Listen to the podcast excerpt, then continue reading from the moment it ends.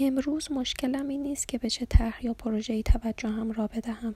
مشکلم این است که نمی‌خواهم کاری کنم. در سکوت نشستن یا راه رفتن فقط اندیشیدن به تنهایی آنی است که به دنبالش هستم. شاید مسئله انتظار است. اگرچه نمی‌توانم به شما بگویم برای چه.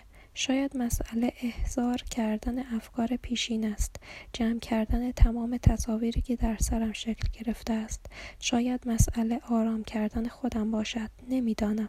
آنچه که می‌دانم این است که میلم به این حالت از زندگی گاه بیش از اندازه قدرتمند است.